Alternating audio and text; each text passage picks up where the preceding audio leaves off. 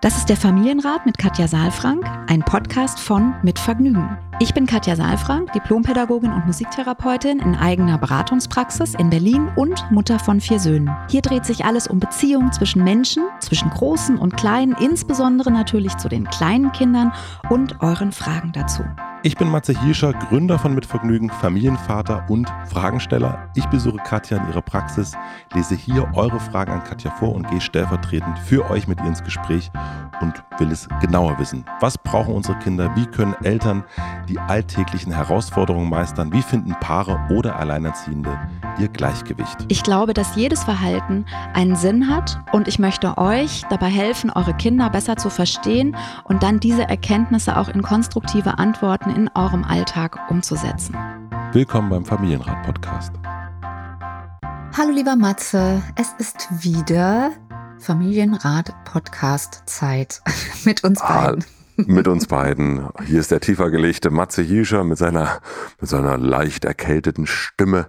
Bitte, ich glaube, das ist für alle eine, eine Freude, wenn du noch tiefer bist. Das ist ein bisschen gemein, aber nee, es ist, ja, ich kann das, ja, danke, danke, danke, danke, das, danke, ja. danke. Ich, ja, ich habe jetzt neulich was gefunden im Internet, da hat eine Frau ganz tief gesprochen und hat so getan, als wäre sie eine Friseurin aber es sollte eine Einschlafhilfe sein. Aber es gibt ja auch eine Begrifflichkeit für so tiefe Stimmen mhm. und Einschlafhilfen. Mhm. Ich habe es mhm. irgendwie eine, irgendwas mit A am Anfang und das war so beruhigend und sie hat so diese äh, Scherengeräusche gemacht vom Haare schneiden und so weiter. Also es, ist, es okay. hat mich so unfassbar beruhigt. okay. okay. Nun ja, die kleinen Freuden des Matze-Jägers. Ja, ich merke schon, ja, die kleinen Fetische. Nein, Entschuldigung. ähm, du, damit, kann, mit dem, damit könnte ich wirklich leben. Wenn das mein Fetisch ist, Einschlaf, zum Einschlafen ähm, äh, Friseurinnen stimmt. Friseurinnen mit, mit Schneidegeräusch. mit ah, Schnippschnappgeräusch. Herzliche Grüße an meine, an meine Friseurin. Doro, ja, hallo. Schön, ja. Du, ähm, ich, du hast mir im Vorfeld die Frage geschickt und die ist relativ lang und das ja. ist auch heute so eine ziemlich ernste Frage, finde ja. ich. Und deswegen, ich will gar nicht lange drumherum reden, mhm. sondern würde gerne gleich eigentlich einsteigen. Ist das so? Okay? machen wir das. Ja? Also meine Fetische äh, weg, ein, ein harter Bruch. Ich genau. lese die Frage vor und davor stelle ich kurz den Supporter vor. Unser heutiger Supporter ist Mitte Water kombiniert ihr auch die Nutzung von einem Wasserfilter mit einem Wassersprudler, um zu Hause Wasser mit Kohlensäure zu halten. Wir haben das jahrelang so gemacht. Oder steppt ihr vielleicht sogar noch regelmäßig schwere Kisten mit Wasserflaschen aus dem Supermarkt nach Hause. Meiner Meinung nach sind diese beiden Lösungen, um Wasser zu trinken, veraltet, unbequem und auch nicht nachhaltig. Vor kurzem habe ich jedoch das Mitte Home Gerät kennengelernt, den ersten Wasseraufbereiter für den Hausgebrauch, der beide Probleme ganz nach dem Motto Bottled at Your Source löst. Mitte Home wurde vom natürlichen Wasserkreislauf inspiriert und verwandelt euer Leitungswasser auf Knopfdruck in gereinigtes, mineralisiertes, stilles oder sprudelndes Wasser. Und das Gerät sieht auch noch super aus. Ihr könnt euch das Ganze angucken und natürlich weitere Infos erhalten. Einfach auf mitte.co gehen, geschrieben M-I-T-T-E home.co. Dort könnt ihr das Gerät natürlich auch kaufen. Den Link findet ihr wie immer in den Show Notes. Vielen herzlichen Dank an Mitte Water für das Wasser und für den Support. So, da kommen wir zu der Frage. Es geht um Gewalt in der Familie. Britta schreibt, liebe Katja, lieber Matze, von Herzen möchte ich mich bei euch für diesen großartigen Podcast bedanken. Sehr gern. Ich bin sehr begeisterte Hörerin, habe schon so viel für mich mitnehmen können. Vielen Dank. Ich bin 29 Jahre alt und gerade mit meinem ersten Kind schwanger. Unter anderem dank eurer Arbeit sehe ich meine Rolle als Mutter entspannt und voller Vertrauen entgegen. Meine Frage heute geht um meinen sechsjährigen Neffen, den ich nur etwa zwei bis dreimal im Jahr sehe. Wenn ich ihn sehe, komme ich zwangsläufig in große innere Konflikte und ich weiß nicht wirklich, wie ich mich verhalten soll. Dabei geht es nicht um den Kontakt mit ihm selbst, sondern dass ich dem beiwohne, wie seine Eltern und Großeltern mit ihm umgehen. Regelmäßig fallen Sätze wie Du fängst jetzt bloß nicht an zu heulen, als er sich verbrannt hat. Wenn er hinfällt und weint, ich habe dir gleich gesagt, dass du aufpassen sollst. Wenn er ein Geschenk bekommt und beim Auspacken zu langsam ist, wird es ihm aus der Hand gerissen und die Erwachsenen packen es aus mit zum Beispiel diesem Kommentar Siehst du, Oma kann das eh besser als du. Wenn ihm etwas runterfällt, sein Spielzeug zum Beispiel, also nichts, was schlimme Folgen hätte, wird er angeschrien, wie dumm und tollpatschig er sei und dass aus ihm nie etwas werde. Permanent wird ihm gesagt, er solle dies nicht tun oder das machen und auch immer gleich dazu, wie er alles machen soll. Das Ergebnis ist, dass er total verunsichert ist und dann natürlich einiges nicht klappt aus Erwachsenensicht. Mhm. Ich denke, ihr habt in etwa ein Bild. Doch die schlimmste Situation entstand an seinem sechsten Geburtstag. Er hatte mit meinem Freund gerangelt. Als mein Freund keine Lust mehr hatte und gegangen ist, hat mein Neffe ihn auffordernd auf den Rücken gehauen, weil er weitermachen wollte. Daraufhin hat die Mutter ihn am Arm zu sich herangezogen, ihm in die Augen geguckt und mit der flachen Hand ins Gesicht geschlagen. Mit dem Satz, es wird nicht geschlagen, erst recht nicht in der Familie. Er hat daraufhin eine rote Wange, hat die Lippen zusammengebissen, aber nicht geweint. Das war für mich das Schlimmste, das mir gezeigt, dass er das regelmäßig erlebt. Ich war in der Situation wie gelähmt, ich habe einfach nicht reagiert. Dafür schäme ich mich sehr, denn ich habe nun das Gefühl, ihm dabei signalisiert zu haben, dass das, was da passiert, okay ist. Das war es natürlich nicht. Ich bin wirklich überfordert mit der gesamten Situation, denn ich weiß, dass Reden mit den Eltern und Großeltern nicht viel bringt. Zum einen verstehen sie mich nicht, wenn ich von Bindung, Beziehung und gewaltfreier Kommunikation etc. spreche. Und außerdem sind sie der Meinung, ihnen hätte es ja auch nicht geschadet, dass sie ab und zu als Kind eine verpasst bekommen haben. Da diese Familie selbst keine Veränderung wünscht, kann ich sie nicht zwingen oder überzeugen.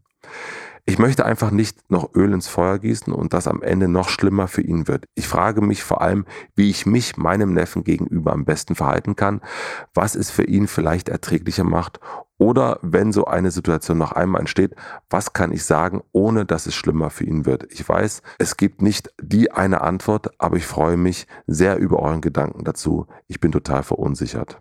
Herzliche Grüße, Britta. Mhm. Ja, ja, das ist echt ein Brett, ja. Das ist ja nicht jetzt eine Frage, sondern das ist ja jetzt ein, ganzer Themenbereich. Ne? Das ist ein mhm. ganzer Bereich, mit dem wir uns jetzt auseinandersetzen und wir müssen so ein bisschen gucken, dass es nicht so ausufernd wird, glaube ich. Und wir müssen auch ein bisschen gucken, von welcher Seite nähern wir uns jetzt dieser Frage, weil da steckt ja zum einen irgendwie die Frage drin, ja, was, was sozusagen Gewalt anrichtet, wenn Kinder so eine Umgebung erfahren. Mhm. Es steckt mit drin überhaupt die Frage, was geschieht hinter geschlossenen Türen in unserer Gesellschaft, in mhm. Familien. Und es steckt aber auch die Frage mit drin, wie gehen wir damit um? Also was kann den Kindern helfen? Und vor allen Dingen daraus folgernd für mich die Frage, wie können wir Eltern helfen, aus diesem Teufelskreis letztlich rauszukommen, weil vermutlich, also die Eltern, die ich kenne, wissen alle, dass das nicht in Ordnung ist. Die wissen, dass, also dieses ein Klaps hat noch keinem geschadet, mir hat es auch nicht geschadet, ist ja eine Schutzbehauptung. Und äh, viele, also entweder ist man sozusagen nicht mit sich verbunden und man ist so abgeschnitten, da sage ich auch gleich nochmal was dazu, von seinem eigenen emotionalen System, dass man das machen kann. Also man ist sozusagen nicht empathisch und nicht mhm. in seinem, in, auf seiner emotionalen Landkarte zu Hause, sonst könnte man das gar nicht machen. Ja, also ja. Äh, die Frage ist ja, es ist ein Riesentabuthema. Das ist eigentlich der Punkt. Es ist ein Riesentabuthema. Ich kenne einige Familien, wo den Eltern die Hand ausrutscht und wo sozusagen diese Wut, über die wir ja auch ganz oft sprechen, die elterliche Wut, die ich in allen meinen Büchern beschrieben habe, ja, auch zuletzt in dem, in dem Die Reise, ja, ist es ein ganz zentrales Thema. Und da habe ich auch anonyme Zuschriften mit reingepackt, mhm. ja, weil ich nochmal deutlich machen möchte, wie tabuisiert das ist und wie schambehaftet das auch bei Eltern ist, wenn ihnen die Hand ausrutscht, sich eben Unterstützung zu holen. Und die einzige Möglichkeit, ja, das hat Britta hier schon richtig eigentlich auch beschrieben, wäre, also die einzige nachhaltige Möglichkeit wäre, mit den Eltern in Kontakt zu kommen und sozusagen dort ähm, etwas zu bewirken. Jetzt hören wir, das ist hier jetzt nicht möglich. Ich will trotzdem noch mal so ein bisschen eher auch noch mal grundsätzlich was dazu sagen. Weil man natürlich hier wirklich auf einer ethischen, auf einer moralischen, auf einer juristischen Ebene landen könnte und wir aber ja der Familienrat sind. Also das heißt, wir sprechen mhm. von nahen und warmen Beziehungen eigentlich, die Kinder brauchen und wir sprechen von einem Tabuthema, nämlich Gewalt in Familien, wenn hm, sage ich, ich sage das jetzt mal so kausal, wenn traumatisierte Kinder Eltern werden, dann passiert das. Also wenn ein Trauma nicht aufgelöst ist, und die Traumatisierung quasi mit in die Beziehung reingebracht wird, dann sind wir in diesen Momenten so überflutet und so abgeschnitten von uns selbst, dass wir uns nicht in Anführungsstrichen im Griff haben und dann eben auch aus einem Reflex heraus so reagieren, wie wir das früher auch erlebt haben. Ja, also nicht alle Eltern, die geschlagen wurden als Kinder, schlagen. Mhm. Aber ich habe noch keine Eltern erlebt, die sozusagen nicht geschlagen wurden in der, in der Kindheit und dann ihre ähm, Kinder geschlagen haben. Also diese, so kann man es sagen. Also wenn man in der Kindheit das nicht erlebt hat, dann ist es sehr unwahrscheinlich, dass man das anfängt, wenn man als Eltern dann mit ja. Kindern zusammen ist, mit seinen Kindern zusammen ist, ja. Und das ist das, was du meinst. Was macht es mit den Kindern? Also dein ersten Punkt? Oder weil das jetzt schon sehr weit weg ist sozusagen, ne? Also deswegen. Ja, wir sind genau, wir sind jetzt bei dem Teufelskreis. Ja, was macht es mit den Kindern? Also wir können ja erstmal sagen, das, was, was bei den Kindern passiert, ist, dass sie ganz viele verschiedene Beziehungsmechanismen in sich verankern. Als allererstes ist es mal so, dass das Urvertrauen total gestört wird. Das Urvertrauen, dass ich geliebt bin, dass ich willkommen bin und dass ich so, wie ich bin, okay bin. Ja, das mhm. ist sozusagen etwas, das hat auch dann mit, mit unsicherer Bindung zu tun, ja, weil nämlich letztlich es ja äh, so ist, dass es ein sehr unlogisches Argument ist, ne, weil so dieses, ich bin eigentlich für deinen Schutz zuständig und gleichzeitig tue ich dir weh. Also das heißt, Gewalttätigkeit und Liebe ist vereinbar. Und das ist sehr schwierig, ja, weil eigentlich Liebe ja was mit Sicherheit und mit Geborgenheit zu tun hat und mit einer ganz tiefen Sicherheit, dass mir nichts passiert. Und wenn mir sozusagen in dieser eigentlich sicherheitsspendenden Beziehung Gewalt geschieht, dann ist das miteinander verknüpft. Und das ist zum Beispiel auch oft ein Grund, weshalb eben auch Frauen, gerade Mädchen, die eben geschlagen wurden, sich auch immer wieder solche Partner dann suchen, weil sie sich da mhm. ein Stück eben, in Anführungsstrichen, das ist perfide, aber auch ein Stück zu Hause fühlen, emotional, mhm. ja, weil sie diese Atmosphäre kennen. Ja, also das ist, finde ich, eine, ein, ein wirklich ein ganz perfider Mechanismus. Und dazu kommt eben, ja, dass wir eben auch äh, immer noch, ja, so ein bisschen was haben, wenn ich, wenn ich, ich muss dich erziehen. Wenn ich dir weh tue, in Anführungsstrichen, dann geschieht das zu deinem Besten. Ja, das heißt, die, äh, diese Demütigung, die das Kind erfährt, wird auch noch begründet irgendwie damit, dass sozusagen ich nicht gut bin. Und deswegen jemand, der mir, also diese Liebe, ne, wird, wird sozusagen mhm. da auch nochmal ordentlich verknüpft mit, das muss so sein. Ja. Mhm. Und also was passiert ist letztlich, dass wir an dieser Stelle eine Demütigung erfahren und eine Desensibilisierung die Folge ist. Eine Demütigung bringt einen Schmerz mit sich, einen emotionalen Schmerz. Und dieser emotionale Schmerz, das wissen wir heute, der ist sogar sichtbar im Gehirn. Und der aktiviert also dieser De diese Demütigung über diesen seelischen Schmerz, ist aktiv im Gehirn an der gleichen Stelle, wo der körperliche Schmerz sitzt. Das finde ich mhm. sehr, sehr interessant. Ja, habe ich auch mhm. beschrieben bei Kindheit ohne Strafen, ganz intensiv beschrieben. Das führt dazu, und jetzt wird es wirklich spannend, dass dieser Dauerschmerz einen so hohen Druck in unserem Gehirn erzeugt, dass unser System nur zwei Möglichkeiten hat. Nämlich entweder den Schmerz im Außen abzustellen, also irgendwie sozusagen darauf zu hoffen, dass da eben dieser Schmerz nicht mehr, diese Demütigung aufhört, ja, in der mhm. Atmosphäre. Mhm. Oder das Gehirn sozusagen schaltet runter. Unser, unser System ist sehr effektiv in der Energiezufuhr. Mhm. Und äh, die, dieser Druckausgleich im Gehirn ist mit ganz hoher Energie im System verbunden. Und weil diese Energie nicht die ganze Zeit bereitgestellt werden kann, in dieser Intensität, um diese Demütigung und diesen Schmerz. Das ist wie wenn man, wenn du dir mit, mit dem ähm, Hammer auf den Daumen haust, die ganze Zeit, immer zu. Und das ist ein solcher Dauerschmerz, dass das System, wenn es im Außen nicht abstellbar ist, immer nicht aufhört, das System im Innen runterfährt. Und das heißt, dass dieser Schmerz nicht mehr als Demütigung wahrgenommen wird und der Schmerz sozusagen geringer wird dadurch, dass die Bereiche abgekoppelt werden. Oder äh, das meine ich mit runtergefahren, ja, die werden nicht mehr, die Vernetzungen finden nicht mehr so stark statt. Also man könnte sagen, man stumpft ab. Ja, und man trennt sich sozusagen von seiner emotionalen Ebene, weil dieser Bereich, wo der Schmerz stattfindet, der, der liegt natürlich in der emotionalen Landschaft.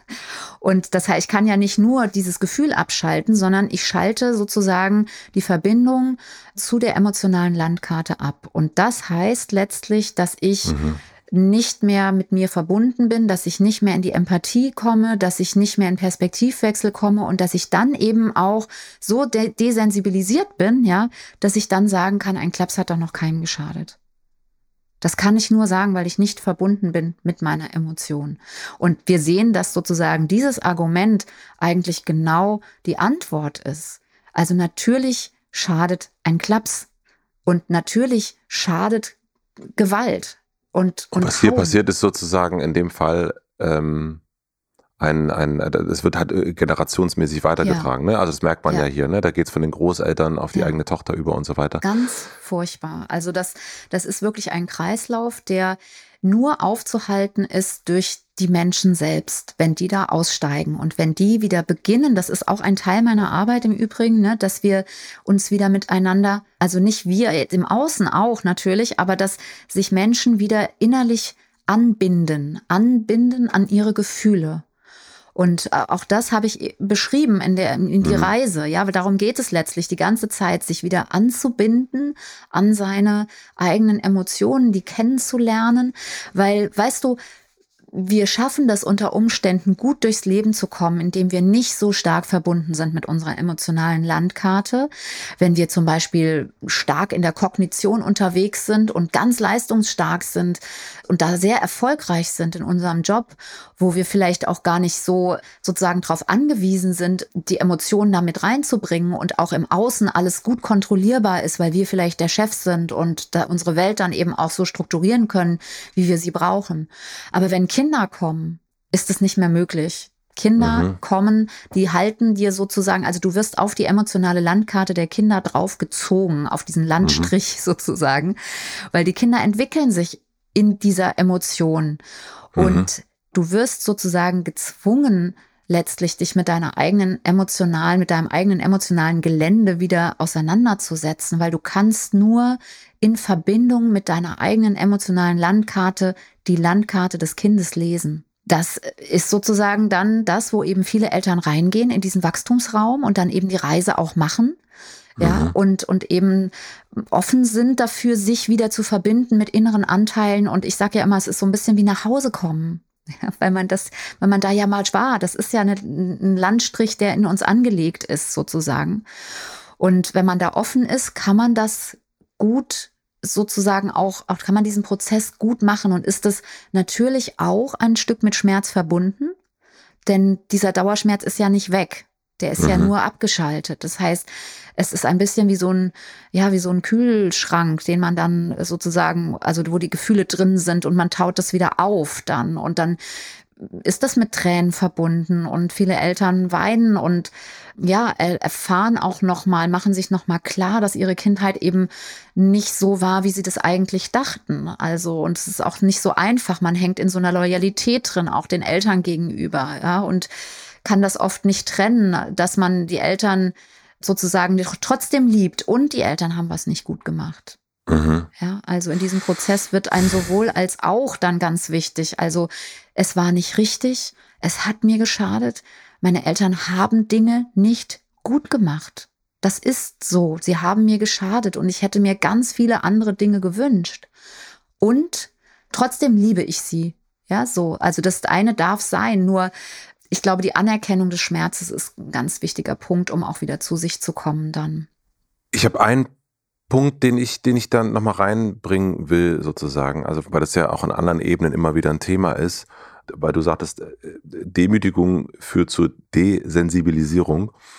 Und Demütigung ist in meinen Augen nicht nur der Klaps auf dem Po, mhm. sondern auch die Worte, die man benutzt. Absolut, also es, für mich ja. ist die Demütigung eben nicht hier in dem, wie in dem Fall der Schlag dann sozusagen die, die, die Ohrfeige, sondern eigentlich, das fängt vorher, also ganz, ganz doll vorher an, also beim Runtermachen eigentlich von Tollpatschigkeit und so weiter und so fort. Ja, ne? also Demütigung ähm, ist, ist mit allen Sachen verbunden, die ja. sozusagen den anderen klein machen und mhm. grenzüberschreitend mhm. sind und ist meistens auch in diesem, so wie du es auch jetzt hier gerade gesagt hast und wie es auch in dem, in der Mail ja ist, ist meistens eine demütigende Atmosphäre eine vergiftete Atmosphäre, die, ja, also es ist ja auch so, dass letztlich eben dadurch auch Kinder sehr früh ihre eigenen Gefühle verleugnen mhm. müssen. Und das ist natürlich überhaupt nicht gesund, ja. Also der, der, das sind auch körperliche Folgen, die dann entstehen. Also der eigene Schmerz darf nicht gefühlt werden. Ja, das ist gefährlich fürs Immunsystem und für die mhm. Psyche insgesamt, ja. Und also da, da wird ganz viel Stresshormon, ganz viel Cortisol ausgeschüttet. Ja, da kann die Nebennierenrinde, die kann alles, kann alles geschädigt werden. Also das sind hat weitreichende Folgen, wenn Menschen in einer solchen Atmosphäre aufwachsen. Ja, mhm. das ist schon sehr, sehr schädlich. Das ist überhaupt gar keine Frage. Und äh, ja, diese Demütigung, die haben also viele Erwachsene auch in unserer Generation, also ich bin ja nicht deine Generation, ich bin eine davor mhm. oder vielleicht sogar zwei, ich weiß gerade gar nicht. Ähm, eine, ja, keine Ahnung. ich fühle mich ja die immer irgendwie, man fühlt sich ja immer gar nicht so äh, alt, sondern immer nur so mit den Menschen, mit denen man sich umgibt. Also deswegen was ich damit sagen will, ist, dass das ja, eben, also ich bin in den 70er Jahren geboren, Anfang der 70er Jahre geboren und da war das gang und gäbe, dass man eben Ohrfeigen bekam und in den 60er auch, 60ern auch und in den, in den Zeiten davor ist es ist ja ganz deutlich auch dann die Nachkriegsgeneration oder eben auch die Kriegsgeneration, ja, wo eben sozusagen es nur darum ging, zu überleben und eben auch letztlich dann auch Gefühle abzuschalten. Und da ist ja eine ganze, also jetzt wird es sehr groß, aber das ist ja eine ganze, sind ja ganze Generationen, die da schwer traumatisiert sind. Und wir wachen jetzt gerade auf. Und es gibt ganz viele, die in, in meiner Generation auch Therapie und, und Begleitung nehmen und das eben nicht mehr weitergeben wollen. Ich kann da nur alle, ich erzähle das deshalb, weil ich alle ermutigen möchte, sich Unterstützung zu holen. Weil wenn wir damit alleine bleiben, dann ist das etwas, was wir weiter in diese Gesellschaft reingeben und die traumatisierten Kinder von heute sind eben dann die traumatisierten Eltern, die dann auch Gewalt wieder weitergeben in die nächste Generation. Mhm. Ja, genau.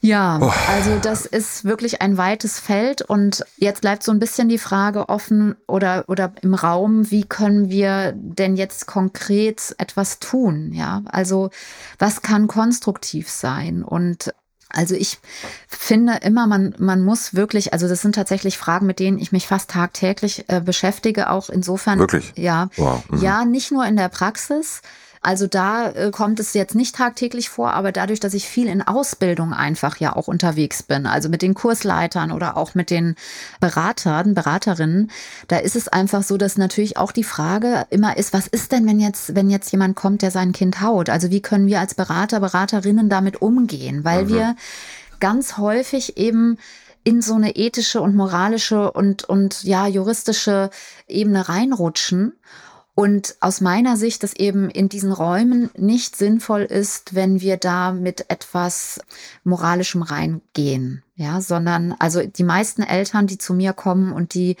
ja, denen das passiert ist, also erstmal sind die ja schon mal da. Das mhm. ist ja das schon mal, das ist ja schon mal großartig, dass Menschen kommen und sagen, ich möchte was verändern. Und wenn ich jetzt sozusagen dann äh, an dieser Stelle sage, aber Sie wissen schon, dass es verboten ist, dass Sie hauen, ja, dann sind wir, dann fange ich ja auch wieder an zu Maßregeln und bin sozusagen auf einer anderen Ebene. Weil, und vor allen Dingen, die wissen das ja. Also viele mhm. Eltern wissen's. Ja, und, und wir tun dann auch so, wenn, wenn wir dann mit sowas kommen, als ob es dann besser ist. Also als ob die dann sagen, ah, nee, das wusste ich gar nicht. Ja, danke, dass du es mir gesagt hast, dann werde ich das jetzt lassen. Also Eltern schlagen ja oder üben Gewalt aus, weil sie keine Alternativen haben. Mhm. Ja, und deswegen ist mir das auch so wichtig und deswegen bin ich auch so froh, dass wir diesen Podcast haben, dass wir eben Alternativen auch in die Welt geben? Wie kann ich mit Konflikten umgehen? Wie kann ich mit meinen eigenen starken Gefühlen umgehen? Ja. Und deswegen ist natürlich jetzt die Frage, wie können wir jetzt als Familienmitglieder da mit so einer Familie umgehen? Ja, das, das ist sehr schwierig, zumal ich ja jetzt hier höre, es ist sehr schwer, auch mit der Familie zu sprechen. Also sie fragt sich ja vor allen Dingen, Britta, jetzt, wie kann sie damit, wie kann sie mit ihrem Neffen umgehen? Wie kann sie es erträglicher machen? Ja, und sie hat ja schon so ein bisschen aufgegeben, auch ihre Familie. Ja. ja. Also das, das lässt mich ehrlich gesagt auch so ein bisschen traurig und hoffnungslos zurück. Und jetzt könnte man natürlich sagen, ja, was ist denn mit dem Jugendamt? Mit dem Jugendamt würde man erstmal Öl ins Feuer gießen, vermutlich. Und ich wüsste auch nicht, ob es besser wird. Also es gibt sehr gute Jugendämter, sehr engagierte Kolleginnen und Kollegen und es gibt eben auch da wieder sehr überlastete Kollegen, wo eben dann auch so eine Atmosphäre sage ich jetzt mal, auch nicht sichtbar wird. Ja, es muss ja immer sichtbar dann auch sein, auch was Familien dann zeigen. Und dann führt man ein Gespräch und ja, was ist dann die Alternative? Dann kommt eine Familienhilfe rein.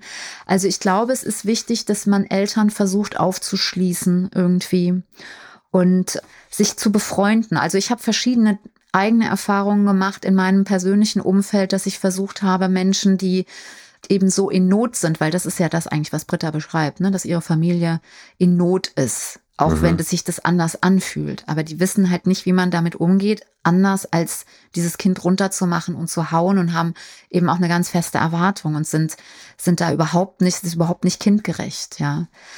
Also wenn jetzt Britta hier sitzen würde, würde ich das mit ihr ein bisschen brainstormen. Dann würden mhm. wir sozusagen an dieser Waldlichtung, an der wir jetzt gerade, wir beide jetzt hier stehen, würden wir eine Picknickdecke ähm, aufschlagen, uns hinsetzen und sagen, es gibt jetzt verschiedene Möglichkeiten Du könntest zum Beispiel deinen Neffen ganz oft einladen zu dir. Ja, das wäre vielleicht für das Kind gut, auch andere Sachen kennenzulernen und erstmal auch ein bisschen mehr zu eruieren. Ja, weil sie ist ja auch nicht so oft da. Sie sieht ihn zwei, dreimal im Jahr. Also ein bisschen mehr auch in diese Atmosphäre reinzugehen, nochmal intensiver auch Zeuge zu sein, um dann auch klarer handeln zu können. Das wäre zum Beispiel was, was sie machen könnte. Da würde sie jetzt vielleicht sagen, geht nicht oder will sie nicht oder ist ja keine Ahnung, was sie sagen würde. Mhm. Ja. Mhm. Dann gibt es die Möglichkeit, dass wir tatsächlich auch überlegen würden, was wäre, würde denn passieren, wenn sie jetzt das Jugendamt informiert, zum Beispiel anonym. Weil sie kann ja vielleicht davon ausgehen, dass wenn sie jetzt nur zweimal im, dreimal im Jahr da ist, dass vielleicht das ja auch trotzdem nicht nur zwei, dreimal im Jahr passiert. Also das heißt, die Atmosphäre wird vielleicht auch anderen auffallen und man könnte überlegen, macht es Sinn, tatsächlich die Stelle zu informieren, die eigentlich äh, zum Kindeswohl und zum Kindesschutz verantwortlich ist. Macht, macht es Sinn? Keine Ahnung. Das müssten wir jetzt eruieren. Das müsste ich mit Britta jetzt besprechen. Ja. Und dann gibt's auch nochmal, das würde ich auch nochmal mit ihr besprechen, die Möglichkeit, mit wem aus der Familie versteht sie sich am besten. Wo hat sie das Gefühl, sie hat einen guten Draht zu demjenigen und wo ja, hat sie das Gefühl, vielleicht sowas wie eine Verbindung herstellen zu können, weil das Problem ist ja, dass sozusagen die Verbindung der Erwachsenen hier in diesem, in diesem System zu sich selbst verloren mhm. gegangen ist. Und die kommt nur wieder, wenn wir Verbindung stiften. Also die kann nur wiederkommen, indem wir von außen Verbindung aufnehmen und dann sozusagen innerhalb dieser Verbindung, ne, also das kann dann vielleicht eine Freundschaft werden oder das kann, muss ja auch nicht eine Freundschaft, reicht ja schon eine gute Verbindung zu haben, einen guten Kontakt mhm. zu haben, ja. Und dann auch unter Umständen einfach, ja, einfach, haha, also Fragen zu stellen. Wie geht's dir denn damit? Weil auch das, ja, das hört sich alles nicht so an. Wenn man mit Menschen über diese Maßnahmen in Kontakt und in Verbindung, in wirkliche Verbindung kommt, habe ich noch nie eine Mutter, einen Vater erlebt, der gesagt hat, es fühlt sich super an. Ich mein Kind haue. Ja, und, mhm. und dann eben zu ermutigen vielleicht auch und zu sagen, lass uns zusammen irgendwo hingehen. Ja, und du bist nicht eine böse Mutter und du, sondern es führen bestimmte Dinge dazu, dass es so ist, wie es ist. Also das Verurteilende zur Seite zu stellen, das Belehrende zur Seite zu stellen, das ist nicht so einfach. Ja. Gehen wir mal ganz kurz in diese Situation rein. Also das Erste, was du empfohlen hast, zu sagen, okay, das, das Kind mehr zu sich auch zu holen, um eine andere Seite zu zeigen und auch ein anderes, mhm. ja, anderes Weltbild auch zu zeigen. Das Zweite ist ja dann zu sagen, okay, ich spreche jetzt mit den, mit der Familie, ich spreche jetzt mit der Mutter am Speziellen. Ne, ähm, die Frage ist ja, also wenn ich mir das jetzt so vorstelle, ich, ich bin so jemand, der das jetzt macht, ich bin, bin eine Person, die so mit, mit dem Kind umgeht, dann ist ja beim Erstkontakt eigentlich, also ich würde erst mal sagen, sag mal, spinnst du, was bildest du dir ein, jetzt hier mit mir so zu reden? Also äh, äh, so, also ich würde auf total Konfrontation gehen wahrscheinlich. Das, was ja sofort dann auch frustrierend ist. Ne? Mhm. Es wird, also ich kann mir kaum vorstellen, es ist einfach nur Fantasie mhm. äh, und, und versucht Perspektive einzunehmen, dass die sagt, ah ja, gut, dass du sagst, da lass mal irgendwie einen Termin machen.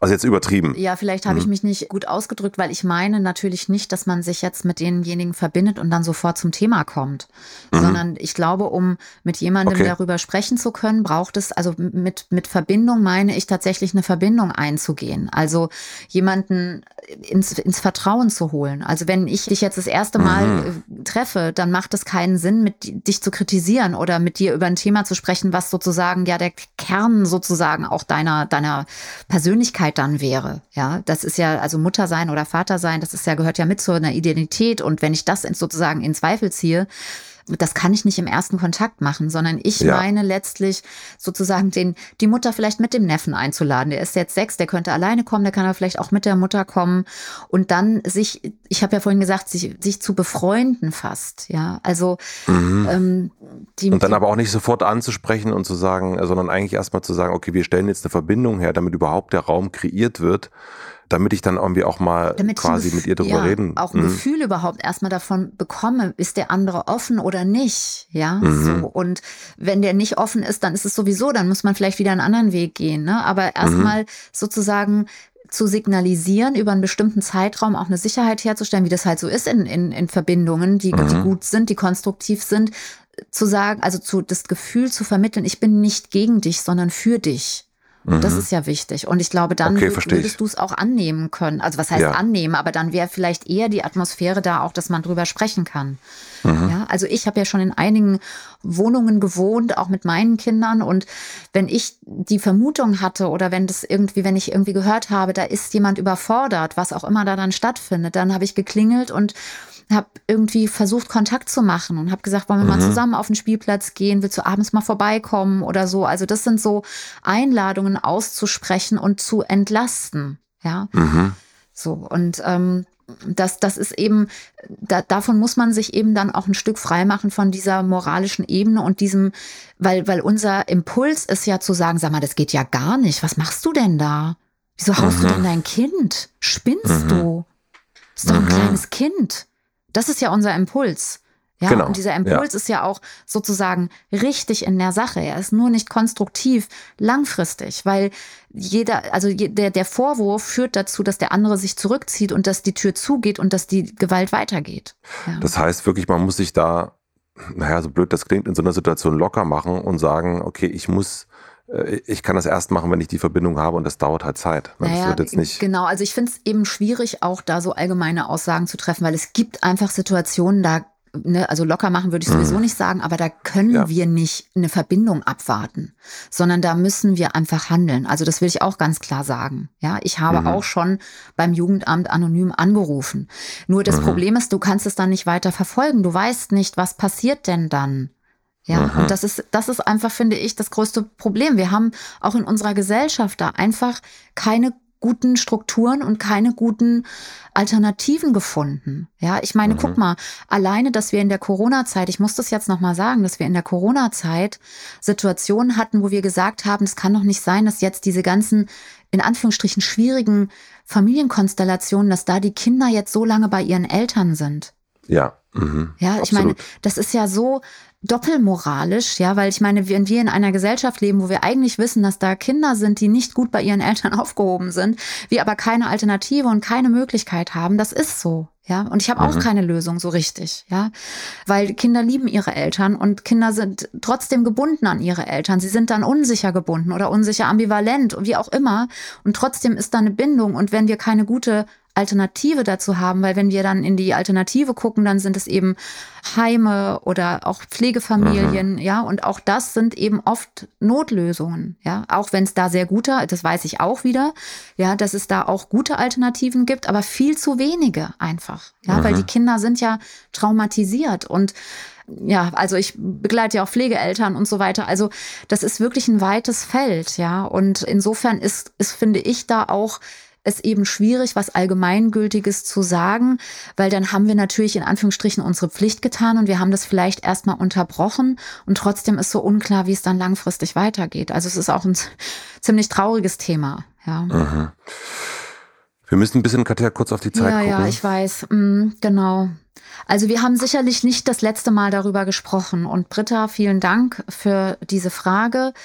Und das Problem ist ein bisschen, dass sozusagen das Hin- und Herbewegen zwischen uns beiden dieser Fragen und dieser Aspekte natürlich eigentlich fast mehr Fragen aufwirft, als dass wir Antworten geben können, oder? So sehe ich das. In dem Fall. Ja. Mhm. Ja. ja, voll. Die Frage ist auch schon eine Weile bei uns da, kann man ja auch transparent sagen. Und wir waren auch so ein bisschen, oh, ganz was, was macht man? Ja. Ganz schönes Brett sowieso. Und äh, ich versuche dich ja immer mal wieder, und manchmal machst du es ja auch dann zu sagen, so hm, A, B, C, aber es ist hier überhaupt nicht so einfach. Nee.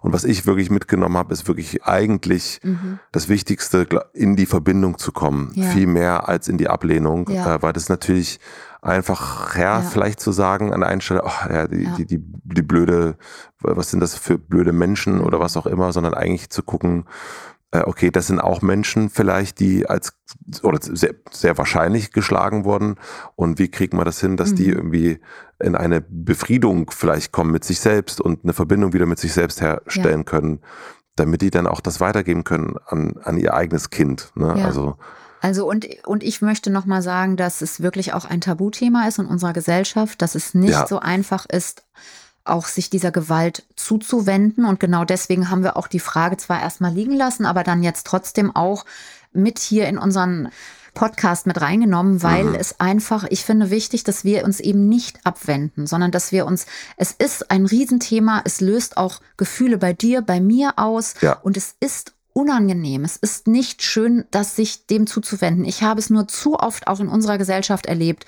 dass Menschen Gewalt nicht wahrhaben wollen oder weggucken. Das ist auch, das könnte man jetzt auch nochmal besprechen, aber das ist ja auch mit der Sendung, ne, die, die ich damals mhm. gemacht habe, die ist viel abgewertet worden da gibt's ja auch verschiedene Ebenen, ne? aber was, was ich glaube, was auch mit dazu beigetragen hat, ist, dass man da auch nicht so gerne hinguckt. Ja, und jetzt gibt's die Sendung nicht mehr und wir machen nicht mehr aufmerksam. Die Super Nanny. Ja, genau. Du? Wir mhm. machen nicht mehr aufmerksam auf das, was hinter geschlossenen Türen passiert. Und das heißt aber nicht, dass es nicht mehr passiert. Ja. So.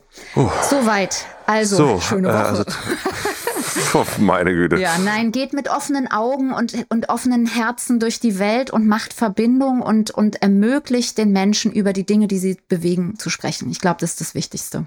Danke, Katja. Ich danke dir. Und wir hören oder vielleicht sehen wir uns ja sogar nächste Woche wieder. Genau, ich lege mich jetzt mal wieder ins Bett. Ja, gute äh, ich bin jetzt, bin jetzt noch mal. Bin, Hast du oh, jetzt was zu denken? Jetzt habe ich so, oh Gott, oh Gott. Ja, das mache ich jetzt. Dann dir eine schöne Woche noch und euch auch und bis nächste Woche. Ich freue mich bis drauf. Bis nächste Woche. Tschüss. Tschüss.